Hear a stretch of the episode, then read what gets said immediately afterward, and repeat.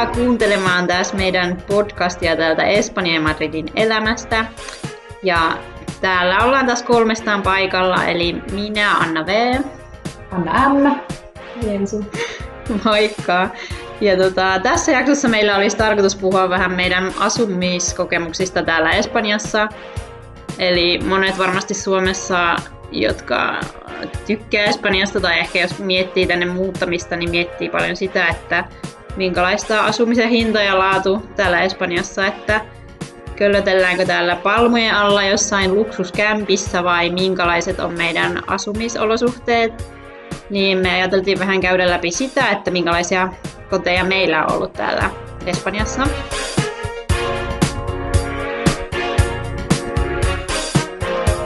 Mutta joo, ennen kuin mennään aiheeseen, niin, niin mitä teille kuuluu?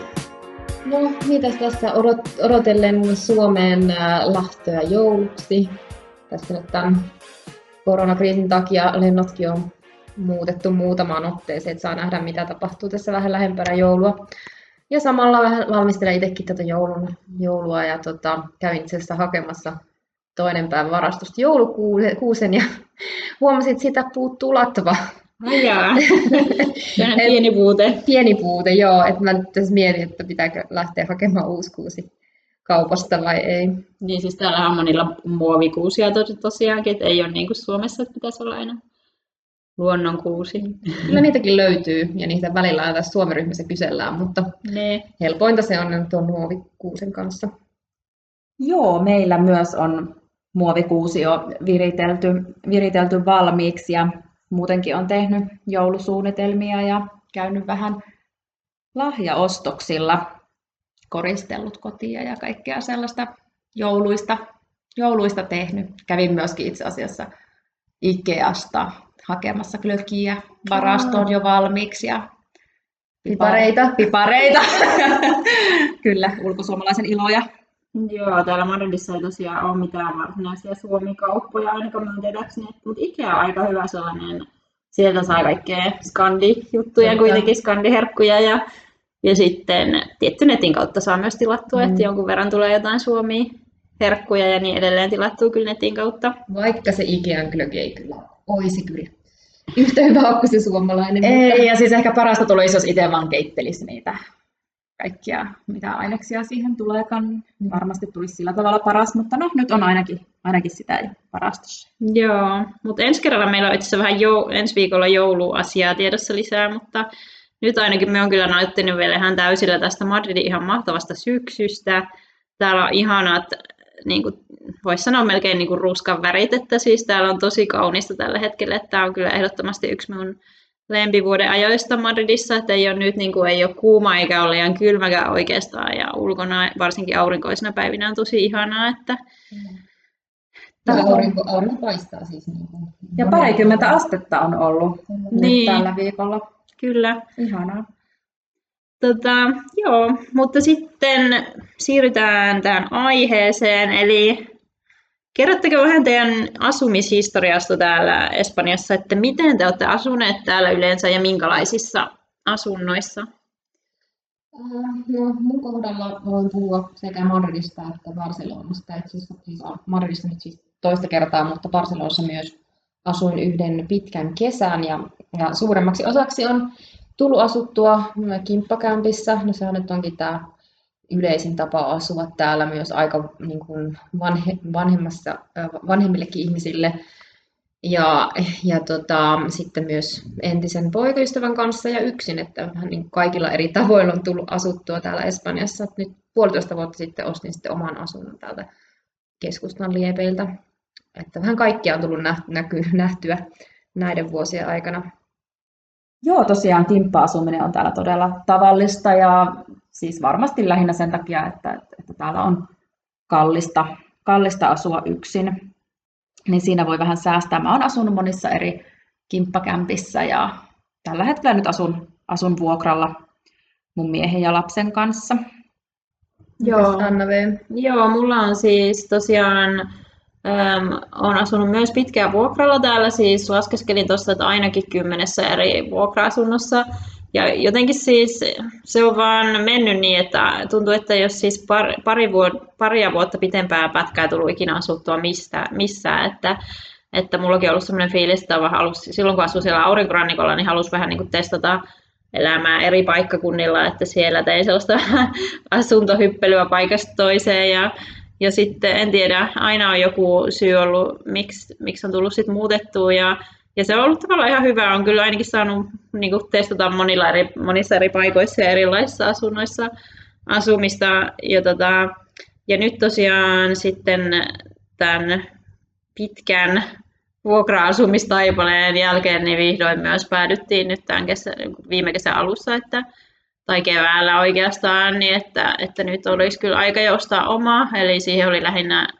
me asuttiin viimeksi siis vähän Madridin ulkopuolella maalla ja se talo oli niin kuin täynnä, vaikka olikin todella kaunis ja ihana, niin se oli niin täynnä ongelmia ja, ja meillä oli niin huon, hankala se vuorovaikutus niin kuin kommunikointi sen meidän vuokraisännän kanssa, että jotenkin palo hermot lopullisesti ja tuli sellainen fiilis, että ei enää ikinä nyt tätä vuokra-asumista, että nyt jos koskaan, niin nyt on ostettava oma. Ja sitten se loppujen lopuksi toteutuikin, että nyt asutaan ensimmäisessä omassa asunnossa täällä Espanjassa. Harmitseeko Anna myös? Joo, kyllä, vaiheessa? ehdottomasti. Että meilläkin nyt tuntuu sille, että tuo meidän tämä hetkinen asunto on käymässä vähän pieneksi ja olla, olla etsimässä uutta vuokra-asuntoa, mutta toisaalta taas sitten niin kyllä kovasti, kovasti kyllä houkuttelisi omankin asunnon ostaminen, että mä nyt kovasti toivon saavani teiltä hyviä vinkkejä siihen suuntaan sitten, jos ja kun pidetään jakso asunnon ostamisesta. Joo, siihen palataan varmasti kyllä jossain vaiheessa siihen aiheeseen.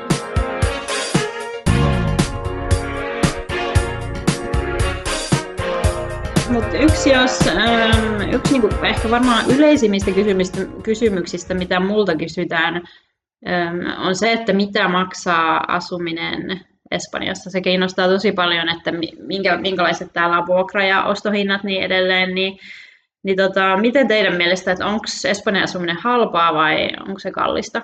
Se varmaan riippuu alueesta tosi paljon, mutta pääkaupunkiseudulla Madrid ja Barcelona, niin ei, ei kyllä ole mitään halpaa. Toki riippuu kaupungin osasta, mutta kyllä esimerkiksi vaikka siellä, siellä, missä me asutaan, niin kyllä ne hinnat on hyvin lähellä Helsingin hintoja, että mikä on siinä mielessä aika uskomatonta, koska kuitenkin sitten ihmisten palkat on niin paljon pienempiä kuin Suomessa. Kyllä. Luulen, että tuossa on tosi iso ero isojen kaupunkien. En varmaan laskisi vielä Bilbaon ja Valencian tuohon mukaan. Niin tosi iso ero pienten kaupunkien ja kylien välillä, että, että kuinka paljon näihin asumiskuluihin menee. Että nyt jos esimerkiksi saattaa vuokra, vuokrahinnat, niin helposti saattaa mennä 800, 900 yksiön jopa Madridin keskustassa – ja sitten jos sä tienaat tuhat euroa kuussa, niin eipä siihen jää paljon mitään muu, mihinkään muuhun sitten rahaa. Ei hyvin harvat pystyy sellaista, sellaista niin maksamaan ja sen takia eletään hyvin usein kimppakämpissä. Mm. Ja sama ehkä nyt ehkä näitä asuntojen hinnoista myös, niin, niin tässä ennen koronakriisin alkua niin nähtiin kyllä sellainen vaiheittainen asuntojen hintojen nousu, että se alkoi tulla joissakin osissa Espanjaa jopa niiden asuntokuplahintojen lähelle, että ne nousee aika paljon, mutta, mutta tämä kriisi on vaikuttanut siihen, että ne on mennyt vähän laskuun, että nyt niin kuin sekä vuokra- että asunto, ää, ostohinnoissa niin. niissä on tultu vähän alaspäin. Joo, tosiaan mulla on niinku sellainen, sen on huomannut niinku todella selvästi, että silloin kun varsinkin siis aurinkorannikolla, siis siellä Espan- Etelä-Espanjassa, missä asuin aiemmin, niin siellä se oli todella selkeä se niin kuin vuokrahintojen nousu siis viimeisen sanotaanko vuosikymmenen aikana, että muistan silloin kun tulin, asuin myös siellä, niin tota, kimppakämpissä silloin aluksi ja sitten ja sit siitä siirryin yksi jo asumaan ja niin edelleen, niin siis silloin aluksi saattoi saada ihan hyvin niin kuin kahden makuhuoneen asunnon jollain vaikka 400, 400 eurolla, siis aurinkorannikolla. Ja tällä hetkellä se on kyllä niin kuin tosi, to, tosi vaikeaa niin sillä hinnalla saada mitään muuta kuin joku huone sieltä. Että, että, että siellä on kyllä siis ollut tosi selkeä se vuokrien nousu, hinnan nousu ja uskoisin, että Madridissa ihan sama, että on huomannut, että täällä esimerkiksi niin kuin opiskelijatkin saattaa maksaa esimerkiksi yli 500 euroa yhdestä huoneesta, siis todellakin mm-hmm. riippuu alueesta, että jos haluaa asua vaikka ihan ydinkeskustassa, niin on ihan mahdollista, että 600 euroa maksaa yksi huone. Mm-hmm. Ja sitten tietenkin, jos menee keskusta ulkopuolelle vähän syrjäisemmille alueille, niin se on edullisempaa, mutta siis että kyllä se on niinku totta, että ei täällä kyllä niinku ilmaisiksi eletä. Ja se on itse asiassa aika hurjia ne hinnat siihen nähden, että, että kuitenkin täällä on aika paljon ihmisiä, joiden palkkaluokka on siinä niin kuin mm. tuhannen euron kieppeillä, että mm. sitten jos ajattelee minkälaisen osuuden siitä haukkaa ne ö, pelkästään asumiskulut, niin se on aika iso osuus. Ja se varmasti vaikuttaa siihen, että aika monet espanjalaiset asuu niin kuin mahdollisimman pitkään kotonaan. Kyllä. Kyllä. Ja sitten siihen ehkä täytyy lisätä vielä siihen niin kuin vuokra- tai, tai tota, vuokrahintoihin, tai sitten jos puhutaan asunnon ostamisesta, ää, niin lainanlyhennyksiin, niin kuuluu ne kaikki kulut, eli sähkö, kaasu, vesi, sitten saattaa olla muitakin kuluja, sitten jos olet asunnon omistaja, niin siihen tulee tietenkin veroja ja muuta vastaavaa, niin niin saattaa nousta aika yllättävän korkealle. Joo, varsinkin se sähkö Nimenomaan. on sellainen, mikä kyllä yllättää jokaisen suomalaisen varmasti Espanjassa, että miten korkeaksi se sähkölasku voi muodostua. Joo, se on, sähkö on täällä selvästi kalliimpaa kuin Suomessa ja sitten varsinkin sellaisissa asunnoissa, miss, mitä lämmitetään esimerkiksi pelkästään ilmalämpöpumpulla, niin että niin se voi olla, ne voi kyllä todellakin olla aika hurjat ne sähkölaskut, jos sitä ei kontrolloi, että me, esimerkiksi täällä Madridissa on kyllä ihan lottovoitto, jos löytää asunnon, missä on toimiva keskuslämmitys. Kyllä. Niin kuin mm. esimerkiksi meillä on onneksi tällä hetkellä, että se on kyllä ihan mahtavaa, koska silloin ne lämmityskulut yleensä sisältyy siihen vuokraan tai sitten jos ei ole vuokralla, niin siihen vastikkeeseen. Kyllä, ja, siis, ähm, ja sitten ehkä siihen vaikuttaa myös se, että, että täällä paikalliset asunnot on niin huonosti eristettyjä, että ne sekä lämpö karkaa että sit ääni karkaa, että myös niin kuin naapureiden äänet tulee kyllä tutuiksi. Joo, se on, se on totta, että sitten siinä on tavallaan sitten mukauduttu vähän niin tähän espanjalaiseen elämänrytmiin, että, että se tulee yleensä selväksi, että mihin aikaan naapurissa syödään illallista tai katsotaan telkkaria tai Joo, esimerkiksi niin. roska-autot yöllä, että sekin on jännä, että mihin kaikkeen sitä sopeutuukaan, minkälaisiin ääniin, että ne on kyllä. Muistan alussa vielä, kun mä ihmettelin sitä meteliä, että miten kukaan voi niin kuin, olla heräämättä tähän. Niin. En tiedä, miten teillä täällä, mutta niin kuin... Joo, se tuntuu niin kuin, no nyt tällä hetkellä mä oon kolmannessa kerroksessa, mutta kun asuu siinä vähän lähempänä tai nukku lähempänä sitä katua, niin se tuntuu ihan niin kuin se auto tulisi siihen sisään. Joo, niin, mm. Mutta se on kyllä niin kuin siis yksi tosi tärkeä juttu, kun Espanjaan tulee asumaan, että täällä on niin kuin vaan sopeuduttava tähän paikalliseen niin kuin tyyliin, että siis tavallaan tänne, on, tänne ei voi tulla asumaan ja odottaa niin kuin Suomen vaikka niin kuin, hin, niin kuin samaa hintalaatusuhdetta asumisessa tai ei voi odottaa, että niin kuin säännöt on samat taloyhtiössä tai ei voi odottaa, että niin asumuskulttuuri on sama, että täällä on kyllä sopeuduttava aika hyvin näihin paikallisiin tapoihin. Joo, tuosta on esimerkiksi hyvä esimerkki, mitä meille kävi siinä meidän vuokra, vuokra-asunnossa, että meidän naapurille sattui vesivahinko ja se vesi tuli sitten meidän katosta läpi ja siinä meni puoli vuotta, että sitten se tultiin maalaamaan piiloon. Puoli vuotta? Joo, et me puoli vuotta niin odotettiin, että se katto oli, oli sitten aika, aika pahan näköinen ja sitten tosiaan se vaan niin maalilla paikattiin, että en halua edes tietää, että minkälaista tuhoa se niin on saanut aikaan niissä rakenteissa siellä. Että, että onneksi asutaan vuokralla, että onneksi ei ole oma omistusasunto, että kyllä kylmäis kyllä. Samanlainen kokemus mullakin on tuossa mun edellisessä asunnossa, jossa olin siis vuokralla, niin siellä oli tosi pahoja kosteusvaurioita ja mä sitten siinä hädissäni niin niin kun vähintään puolen vuoden välein otin kuvia niistä seinistä ja lähetin sinne asunnon omistajalle, ettei se sitten luulisi, että nämä on jotenkin tulee mun asunnon väärinkäytöstä tai jostakin, koska sekin on sellainen, että tämä takuvuokran takaisin saaminen voi olla myös aikamoinen prosessi, että siihen kannattaa varautua. Ja no, mä sitten luulin, että siinä vaiheessa kun lähdin pois, niin tälle asialle tehtäisiin jotain, koska se oli selkeästi semmoinen rakenteellinen vika. No ei näin käynyt, vaan kuten Anna tapauksessa, mä päälle vaan maalia ja, ja sitten vielä vuokra nostettiin 250 eurolla. että näin Espanjassa. No ihan sama keissi meilläkin siinä edellisessä maalaistalossa, missä oltiin vuokralla, että siellä oli kaikenlaisia kosteusongelmia ja muuta, mistä ahkerasti raportoitiin tälle omistajalle ja tosiaan seuraushan oli tosiaan se, että hän kävi välillä siellä just tekemässä kaikkia tällaisia kosmeettisia korjauksia ja esimerkiksi levittelemässä muoveja, muoveja katolle ja kaikkea tällaista. Ja, ja sitten tosiaan sitten, kun lähdettiin sieltä, niin naapurit kertoivat, että mitään siellä ei korjattu, mutta sielläkin tosiaan vuokra silti nousi niin kuin 100 eurolla suurin piirtein nosti kuitenkin vuokraa ja sitten se oli vielä, meillä oli siinä niin kuin kahden kuukauden takuvuokraa ja sitten kun siitä yritettiin kysellä takaisin, niin tämä kyseinen vuokraisäntä blokkasi meidät WhatsAppissa ja lopetti puheluihin vastaamiseen. Hän ei saanut siis enää mitään yhteyttä ja nyt tässä sitten mietiskellään, siitä on kuitenkin jo kulunut jonkun verran aikaa, että kannattaako sitä alkaa ihan niin kuin oikeute- oikeusteitse viemään eteenpäin, koska välttämättä siinä ei rahallisesti voita, mutta kyllä siinä on jo semmoinen niin alkaa olla periaatekysymys, että, mm. että se on vieläkin vähän pohdinnassa, että sitä on jo tavallaan yritetty kautta ja toista saada tähän henkilöön kontaktia, mutta ei ole onnistunut ainakaan vielä. Mutta mut joo, tosiaan niin tämä vuokra-asuntojen taso Espanjassa, niin se ei, se ei välttämättä ole todellakaan ihan yhtä hyvä kuin mitä Suomessa, että monesti sitä tulee katsottua Suomen kavereiden Instakuvia ja niin edelleen, että, ah, että Oispa, oispa meilläkin noin kaunis koti. No itse nyt meillä kyllä on ihan kaunis koti, tämmöinen vanha talo ja niin edelleen, mutta, mutta siis ne puitteet ei, niin kuin täällä, täällä on niin kuin, oltava valmis siihen, että niin kuin pohjaratkaisut voi olla hyvinkin epäkäytännöllisiä ja ehkä vähän erikoisia ja, ja sitten asunnot voi olla ehkä vähän pimeitä ja, ja niin edelleen. Ja tavallaan täällä on siis rakentamisen tyyli on ylipäänsä niin eteen erilainen kuin mitä Pohjoismaissa, että tavallaan mm vastaavia asuntoja on vaikeaa löytää kuin Suomessa. Ja Joo, että tosiaan Madridissa niin on mahdollista löytää asuntoja, missä ei ole niin ikkunoita, mikä on niin kuin tosi eri, erikoista, että miten, niin. miten voidaan vuokrata asuntoa, missä ei ole ikkunoita. Mä itse asiassa asun yhdessä huoneessa, jossa ei ole ikkunaa, mutta tosi vaan pari kuukautta, mutta vahvistan, että näin on. Joo, ja siis täällä tosiaankin Madridissa varsinkin esimerkiksi syksyisin, silloin, siinä vaiheessa, kun kaikki opiskelijat, yliopisto-opiskelijat virtaa kaupunkiin ja tulee paljon ihmisiä, uusia ihmisiä töihin ja niin edelleen, niin musta tuntuu, että täällä saa varmasti vuokrattua vaikka vaatekomeron, että täällä on aina.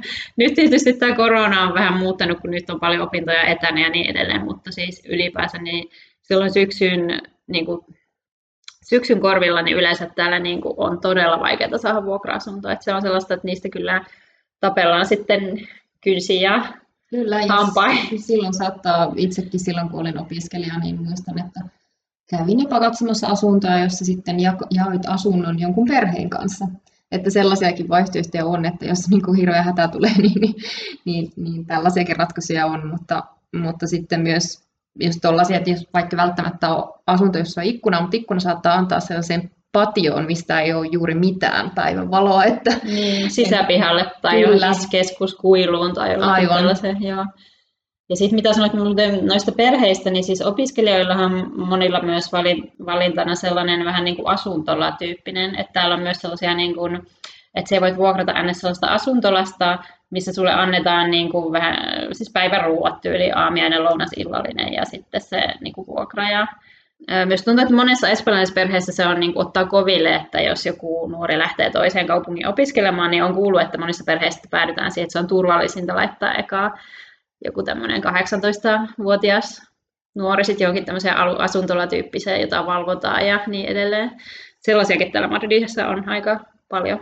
Joo, sitten täällä on myöskin sellaisia, että jos on ostamassa asuntoa, niin saattaa tulla mummo mukana että sillä mummolla se hinta saattaa olla vähän edullisempi, mutta sitten se mummo niin kuin, tai pappa, niin hänellä on sitten oikeus asua niin kuin siinä.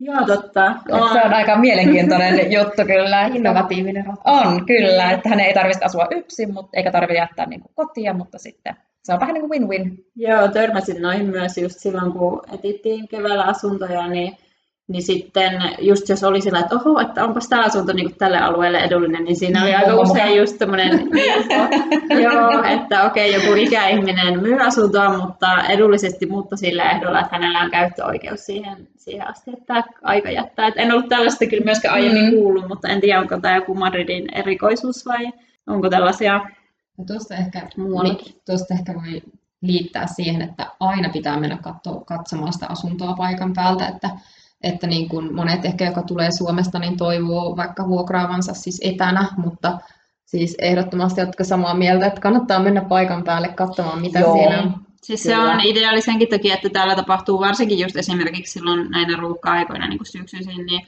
täällä on aika paljon huijauksia Kyllä. sitten, että, että saattaa olla, että joku asunto, mitä vuokrataan, niin sitä ei ole olemassakaan, että siinä menettää sitten rahansa, mutta ei olekaan asunto. Ja usein, jos se näyttää liian hyvälle, että jos se hinta-laatusuhde on liian hyvä, niin siinä on, saattaa olla jotakin hämärää taustalla se vaatii tietysti vähän sellaista en, niin kuin tutkimusta, että katsoo vähän jonkun aikaan seura, niin kuin seuraa hintoja ja asuntoja ja minkälaista on tarjolla, niin sitten sen kyllä mm. alkaa jo hahmottaa. Kyllä ne, ero, kyllä on. ne erottaa sieltä sitten. Niin. Ja sitten toisaalta myös ihan vähän aikaa sitten mulle lähdettiin sellainen linkki sellaisen tosi hyvältä näyttävään yksiöön, joka oli vähän kaupungin, ulko, äh, kaupungin keskusta ulkopuolella, mutta sitten kun mä näin, että millä, millä asuinalueella se on, ja sanoin saman tien, että ei missään nimessä, että, että kuitenkin Madrid on niin iso, että on kyllä niin kuin ihan tärkeää tietää, että mihin kaupungin osaan menee, että vaikka tämä on hyvin turvallinen kaupunki, niin sitten kuitenkin on niitä muutamia pieniä asuinalueita tai tiettyjä alueita, kaupungeista, jossa, joihin ei ehkä suositella. Niin, varmaan kaikissa espanjalaisissa mm. suuremmissa kaupungeissa on vähän sillä, että kannattaa pikkasen tehdä sellaista niin kuin alustavaa tutkimusta. Kyllä.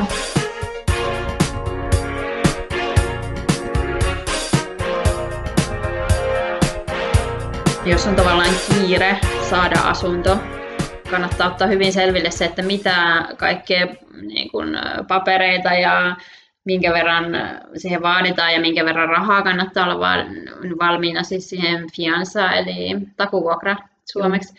Niin tota, että usein tosiaan kun täällä on näillä asunnoilla niin paljon kysyntää, niin sitten jos on niin kuin joku tämmöinen hyvä asuntomarkkinoilla, sitten sä pääset vaikka soitat sinne saman tien ja siellä saat olla niin kuin eka tai toka ihminen, joka sinne soittaa, niin saattaa olla, että ne haluaa heti saman tien kaikki niin kuin tietää, että sulla on vaikka työsopimus tai, tai joku muu, millä se tavallaan takaat sen, että se todella pystyt maksamaan se vuokra ja sulla pitää olla siis valmiina silloin se takuvuokra, että se voit vaikka seuraavana päivänä siirtää se ja niin edelleen. Siis totta kai niin kun, tässä kannattaa olla varovainen, eli kannattaa tosiaan joko pyytää, että joku käy katsoa sen sun puolesta tai sitten, että itse pääst paikalle, mutta kuitenkin kannattaa olla niin kuin kaikki paperit pinossa, niin kuin sanotaanko valmiina, että sitten pitää olla aika semmoinen salaman nopea, kun joku hyvä kämppä asuu, osuu kohdalle. Mm. Ja tässä ehkä niin kuin, tämä myös liittyy siihen, että, että, että vuokralaisilla on aika paljon oikeuksia loppujen lopuksi. Että jos mm. saat kerran, sulla on vuokrasopimus ja sitten sä asut, asut siellä ja et päätät vaikka olla maksamatta vuokraa, niin sitten on ehkä vähän vaikea saada sua sieltä ulos.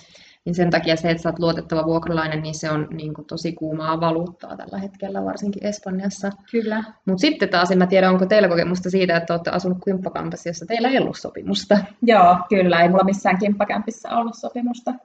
Mulla on ollut kyllä niin kuin osassa, mutta ihan muistan esimerkiksi e- ensimmäinen asunto, niin siellä ei kyllä ollut, ja se oli muutenkin aika semmoinen villilänsi se ensimmäinen asunto, että pamahdin silloin sinne Malagaan sellaiseen tosiaan sellaiseen opiskelija-asuntoon, jossa oli semmoinen, se oli vähän kuin jostain Pedro Almodovarin elokuvassa se koko asunto ja muutenkin siellä oli niin kuin hyvin erilainen tunnelma kuin mihin oli Suomessa tottunut. Että se oli kyllä ihan mielenkiintoinen tämmöinen eka asuntokokemus Espanjassa ja sain sieltä hyviä ystäviä ja opin mielettömästi Espanjaa ja kannatti olla vähän niin kuin hullu sillä hetkellä. Joo, ja siis kyllä ehdottomasti nuo kimppakämpät, niin kyllä niitä vaikka ehkä monet suomalaiset, varsinkin jos ei ole enää opiskelija, niin mieluummin muuttavat yksin, mutta kyllä mullakin on tosi hyviä niin kuin, kokemuksia ja muistoja niistä kimppakämpistä, missä täällä on asunut, että oppinut kieltä ja oppinut tavallaan vähän niin kuin, myöskin sitä kulttuurista paikallisten tavoille. Paikallisten niin. tavoille ja etenkin just jos yksin muuttaa, niin se on mun mielestä kyllä niin kuin tosi, tosi tärkeää. Ja sitten just se, että pääsee tutustumaan vähän eri kaupungin osiin, että näkee sit aika hyvin, että minkälaista on asua niin kuin missäkin. Ja sitten tuossa on ehkä ähm, mainin arvosta se, että mä ainakin mulla on käynyt mu- muutaman kerran, että, että näihin sitten näin kimppakampioihin haastatellaan. Niin, totta. Että niissä halutaan niin kuin saada selville, millainen tyyppi sä oot ja ehkä jonkunlaista referenssiä tai sitten sä istut siihen keittiön pöydän ääreen muiden, muiden vuokralaisten kanssa ja, ja kat, kat, katsotte siinä, että on löytyykö kemiaa. Joo, kyllä ne välillä muistuttaa vähän sellaisia työhaastattelutilanteita kyllä, että siinä kyllä on, on tarkka syyni sen suhteen, että kuka valitaan. Joo, ja mulla oli kyllä, muistan, ihan suurin shokki silloin, kun aloin etsiä ensimmäistä asuntoa. Muist, siis mulla oli sillä, että mulla oli aluksi, kun tulin tänne maahan, niin mulla oli vain oliko mulla ekaksi viikoksi tai kymmeneksi päiväksi hostelli varattuna.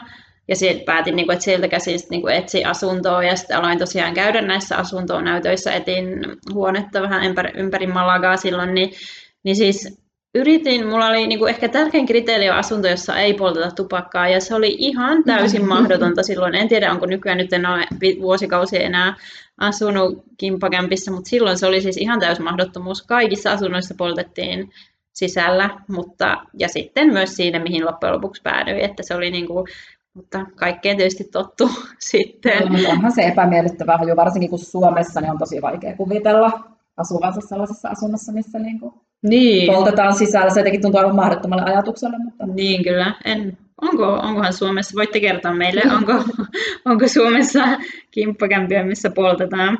Mutta joo, siis täällä ylipäänsä niin tämä asumisen kulttuuri on aika erilaista kuin Suomessa monella tapaa.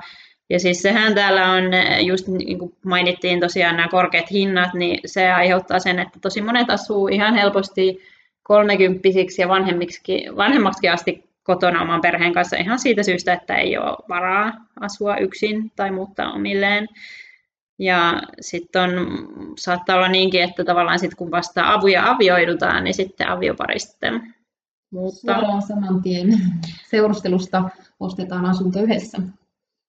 Ja sitten niin, sekin on ehkä syynä niin kuin tota, tällaiseen vähän niin kuin niukemmissa neliöissä ja kimppakämpissä asumiseen, että täällä kuitenkin tykätään olla tosi paljon ulkona ja kadulla, että, että esimerkiksi sellaiset niin NS-kotibileet ja kotona kokoontuminen ja niin edelleen, että ei sitä harrasteta mun mielestä niin paljon täällä kuin Suomessa. Ja sitten tosiaan vielä ehkä noista vuokra-asunnoista ja muista sen verran, että tosi usein ne sitten vuokrataan kalustettuina, että voi olla vaikeampi löytää kalustamatonta kotia, mikä taas sit suomalaiselle voi olla niin tosi outoa, ja yleensä ne on vielä kauhean rumia valtaosa, niin. ei vastaa oikein niin kuin omia niin. tota, standardeja, että minkälaisia ne kodit on. Ei, ei ole välttämättä kalustettu edes Ikealla, vaan jollain koko suvun jollain jämää joo, joo, ja sitten on hyvin tavallista, että seinät on esimerkiksi hyvin kirkkailla väreillä niin kuin maalattu ja Joo, mutta aika usein sitten tällaisia niin kuin, maa, perusmaalauksia ja tällaisia voisi tehdä itse, jos haluaa itse ostaa maalit ja niin edelleen. Mutta tietysti jos asuu jonkun muun asunnossa, niin eipä siihen halua välttämättä hirveästi.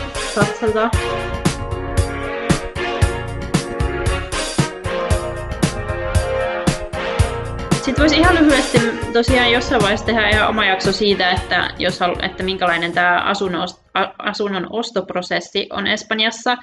Mutta ehkä nyt vähän niin kuin lyhyesti voisi kommentoida sitäkin, että, että täällä tosiaan aika niin kuin pitkään joudutaan monesti odottaa sitä, että, että niin pystytään ostamaan se oma asunto. Ja me uskon, että se johtuu siitä, että täällä asunnon ostaminen on tehty vähän hankalammaksi. Eli käsirahan, onko se nyt Kak... Joo, 20 prosenttia hinnasta pitää olla periaatteessa säästettynä ja se, voi, se on aika iso mm. määrä. Onko sulla Jensu mitään muuta mielessä, mikä, mikä tekee sen hankalammaksi? No se on tietenkin tärkeä pointti, koska sen 20 prosentin lisäksi tulee vielä kaikkia muita kuluja, notaarikuluja ja, ja, ja veroja ja muuta, mutta no, ei siihen, siihen mennä sen tarkemmin tänään, mutta mutta myös se, että no täällä on nyt ehkä vähemmän, tietenkin riippuu paikasta, mutta vähemmän uusia asuntoja. Mulla nyt sattui ihan niin kuin, tällainen, ehkä, ehkä en voi sanoa tuuri, että löysin uuden asunnon, mutta mun suuri osa on käytettyjä asuntoja ja, ja joskus ne on, saattaa olla ihan sellaisia aikapommeja, että on tärkeää, että kun menee ostamaan tai harkitsee asunnon ostamista, että sulla, sulla on mukana joku, joka tietää asiasta, ehkä joku remonttiasiantuntija tai sähköasiantuntija tai vastaava, joka voi sitten katsoa, että mitä sieltä niin kuin pinnalanta löytyy, koska sitten tämä remontti, mikä pitää tehdä siihen asuntoon, voi olla tulla aika kalliiksi. Ja sitten tietenkin pankkilainan niin kuin kilpailuttaminen ja, ja kiinteistövälitteen käyttäminen, siinä on aika monta eri pointtia, mitkä saattaa olla aika työläitä, että niihin kannattaa valmistautua. Joo, se on totta. No mites niin kun, jos voisit asua ihan minkälaisessa asunnossa tahansa Espanjassa ja ihan missä päin tahansa, niin minkälainen olisi teidän unelmaa kämppä Espanjassa? No joo, mulla olisi ihan ehdottomasti semmoinen kattohuoneisto jossain hyvällä paikalla, joko Madridissa tai toinen vaihtoehto voisi olla Sevilla. Mä jotenkin rakastuin Sevillaan aivan täysin, kun kävin siellä alkuvuodesta just ennen tätä koronapandemia ehkä, ehkä senkin takia on jäänyt tosi hyvät muistot siitä, kun se oli tosi ihana, ihana viikonloppu ja sitten vielä just ennen, ennen kaikkea tätä kriisiä, mutta Sevilla oli siis aivan ihana. Ja, mutta siellä taas sitten on kesät niin kuumia, että ehkä ideaalitilanteessa mä asuisin siellä ihanassa kattohuoneistossa isolla terassilla talvet ja sitten, ja siis totta kai myöskin niin kuin hyvin skandi, skandihenkisessä, skandinaavishenkisessä kodissa talvet ja sitten kesät Suomessa. Entäs Jens? No, tota, jos ei Madridista puhuta, niin mä varmaan asuisin jossain rannikolla. Tai siis silloin Barcelona aika oli, kesäkuun Barcelonassa oli ihana, koska siinä oli, siinä oli meri ja vuoret lähellä, mutta tota, mä en välttämättä ehkä ihan sinne, sinne kaupunkiin lähtisi, ehkä jonnekin pienempään paikkakunnalle rannikolle. Ja Joo, ja mä haluaisin myös ison terassin ja sitten mielellään joku puutarhan, puutarhan, jota voisi hoitaa ja missä mun kissat vois vapaasti liikkua. Mutta toki on tyytyväinen Madridista, että jostain täältä kaupungin ulkopuolelta löytyisi joku, joku paikka, missä voisi tosiaan olla vähän joku oma pieni piha, niin sekin olisi kyllä aika ihana. Mitäs Anna V?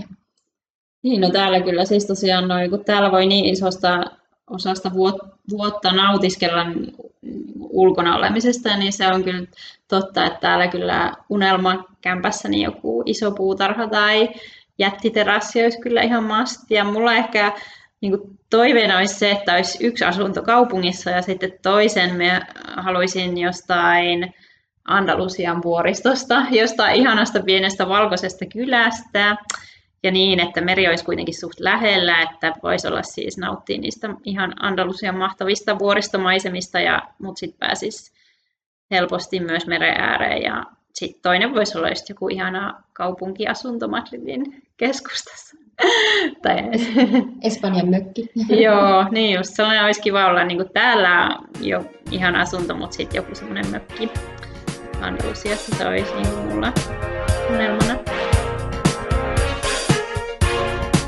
jos teillä kuulijoilla on omia kokemuksia Espanjan kämpistä ja elämisestä ja asumisesta ja niin edelleen, jos on jotain hauskoja kokemuksia tai vaikka meillä on jo kokemuksia, niin lähettäkää meille ihmeessä viestiä, olisi kiva kuulla niitä ja voitaisiin jossain vaiheessa jakaakin niitä jotain täällä podissa, eli laittakaa ihmeessä viestiä tulemaan ja ja tervetuloa kuuntelemaan seuraavaa jaksoa, jossa puhutaan sitten vähän niin kuin Espanjan joulujutuista ja muista tämmöistä juhla, tunnelmista. Eli sellaista. Kiitos paljon kun kuuntelitte meitä tälläkin viikolla. Kiitos kaikille. Hei hei! Hei hei!